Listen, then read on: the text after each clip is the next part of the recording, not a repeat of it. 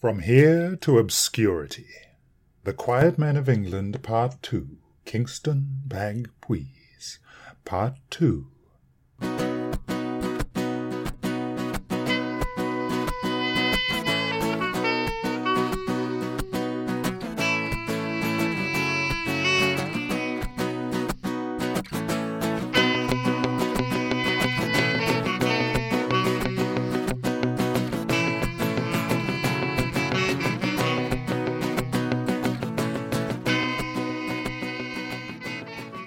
The snow, which had fallen heavily overnight, was pockmarked by the trefoil fouling of a nocturnal horde of verminous and herbivorous beasts that had made the churchyard their home, and thus it lay like despoiled ermine across the greensward. St. Matthias looked and ghastly in its winter coating, frosted, harsh, and as austere as only grey stone rubbed against grey clouds in search of recognition from the Supreme Being could. The racing was good, though, and Kingston Bagpuize poured his concentration into the form at Cheltenham and licked the stub of his pencil. The snow had halted work for the day, and that self-same snow which Mattress the Crocai had also smothered the various graves he had dug. The terminal decline of the Nepenthe sisters, having reached its nadir, had enforced a double shift the day before, and Kingston Bagpuize had casually cursed their selfishness with every jarring cut his spade had made in the iron earth. Now the vast hole for their terminal recline lay covered and unseen. A confluence of snow and the tarpaulin idly blown over the hole had rendered the cavity quite invisible. His brown study was interrupted. Kingston sat up on his stool and cocked an ear. From within the church came the sound of conversation and the unmistakable clatter of equipment, plasticized and professional.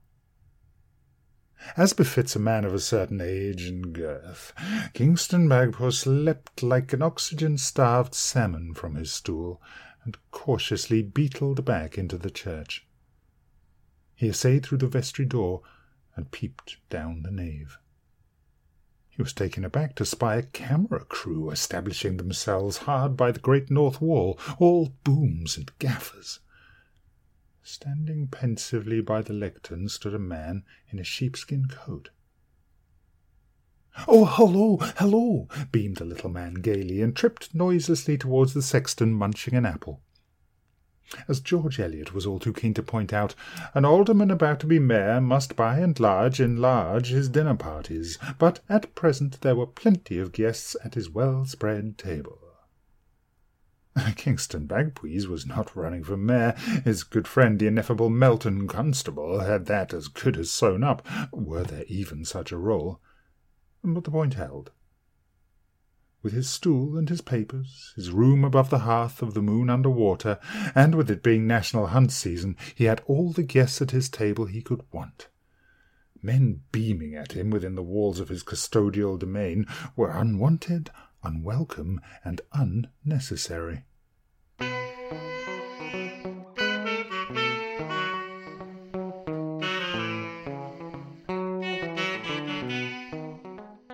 Small man had breasted the nave and was now leaning conspiratorially against the altar. You see, my man, we're, here to do a wee spot of filming hereabouts. The BBC, he added, as though Kingston Bagpuize would take that as a fait accompli. We na need, sir, replied the taciturn giant. Na need you coming here and stealing about like thieves in the night. What you want with filming in St. Matthias, anyway? What's a small feature? the small man tittered nervously. A magazine show, sport of light relief.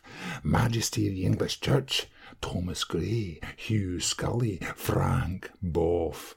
I think Betjeman meets Cool Britannia, he glibly pattered. Your precious little need for poetry and pullovers here, sir. We make do with the hymnal and the sure and certain hope of salvation. You're born here, you're baptized, you're buried here, and no amount of television can stand in the way of the Lord. Kingston Bagpuize pulled himself up to his full height, as though to emphasize the point, and wordlessly pointed towards the north door. Begone! Back to Babylon, he said, solemnly and irreproachably. The small man shrugged his shoulders. Come on, Charlie, let's do one. I'll have to work something out. It's not like there's a shortage of pastoral churchyards around here we can get a few shots of. This last was accompanied by the dropping of the remains of the apple. He turned on his heel and walked off down the nave. Now, the nave of St. Matthias is some twenty-two yards long, as if laid out with immaculate precision by the celestial groundsman himself, in the certainty of all things. As the television producer reached the end of the church, he turned laconically, and was met by the full force of five and a half ounces of Cox's orange pippin upside the head. He recoiled, stung. He yelped, as only a cowardly pale man in his late forties can. Apple flesh clung to the sheepskin of his coat, and a small welt could be seen emerging on his cheek, a ruddy blush emphasizing his defeat. Kingston Bagpuize stood at a few steps away, the momentum from his short run up having taken him into the church proper. He scowled as he bent down to pick up the remains of the fruit, and, having wiped away the warm, wet circle from the floor, turned smartly on his heel and walked back to his mark. I may have lost a plot, he thought to himself, but I still got me righteous hard. And he smiled the same shy smile laced with menace he had had when Sunshine Jackson had first looked back at his shattered stump some thirty years earlier.